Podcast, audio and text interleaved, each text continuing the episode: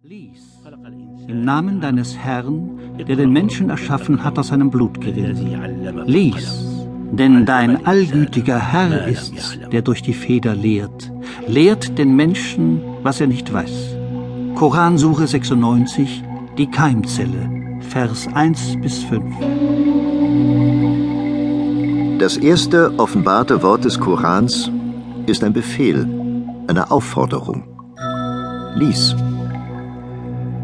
Nach islamischem Verständnis überbringt der Erzengel Gabriel dem 40-jährigen Mohammed ibn Abdallah diesen göttlichen Befehl.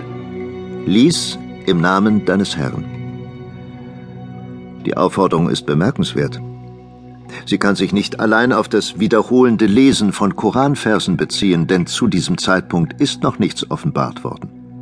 Sie kann sich auch deshalb nicht allein auf das Lesen beschränkt haben, weil Mohammed, der Empfänger des Befehls, Analphabet gewesen sein soll. Lies, so deuten islamische Gelehrte diesen Imperativ, ist deshalb als Aufforderung zu verstehen, Wissen zu erwerben. Durch Lesen, durch Forschen, durch Fragen.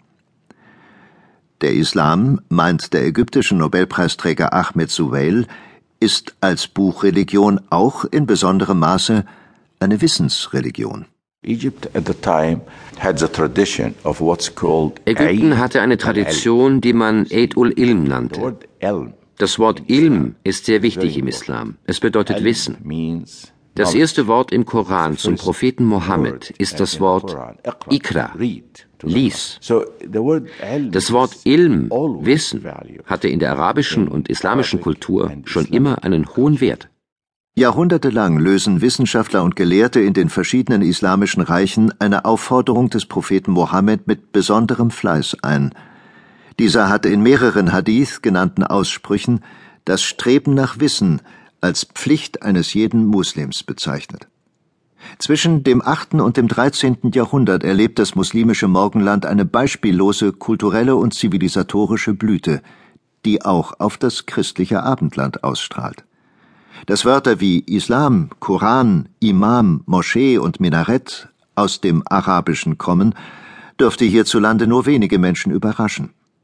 Anders sieht es bei Wörtern aus, an die wir uns von Kindesbeinen angewöhnt haben. Warum ruft der Zauberer Simsalabim? Wieso trägt der Sheriff eine Mütze und versteckt in seiner Jacke Marzipan, Kaffee und ein Kabel? Was wäre ein deutscher Haushalt ohne Kandiszucker, Ingwer, Zimt, Muskat, Safran, Kümmel und Estragon? Und was täten Minnesänger und Rockmusiker ohne Laute und Gitarre?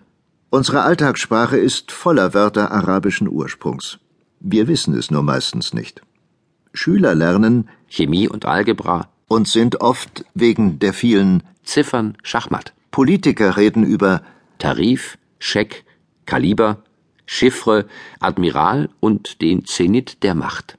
Gehören zur deutschen Leitkultur nicht auch Alkohol, Zwetschgenschnaps, Talg, Watte und Benzin?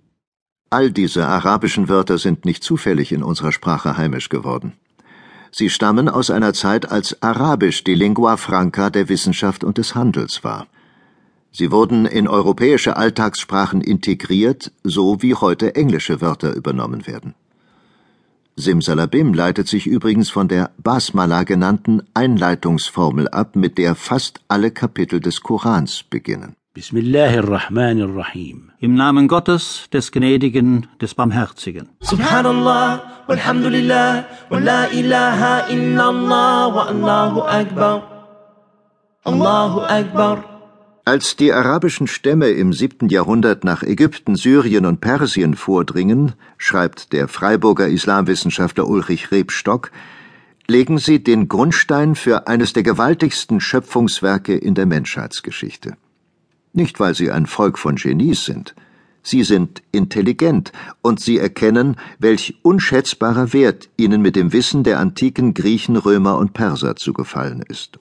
Und sie vermögen dieses Wissen zum eigenen Nutzen und Frommen weiterzuentwickeln. Das moderne Geschichtsverständnis sei extrem eurozentrisch, unterstreicht Emilio González Ferrin. Es ignoriere oder minimiere die wissenschaftlichen Leistungen islamischer Gelehrter und weise ihnen bestenfalls die Rolle von Übersetzern und Boten zu, die Europa das verschüttete antike Erbe überbracht hätten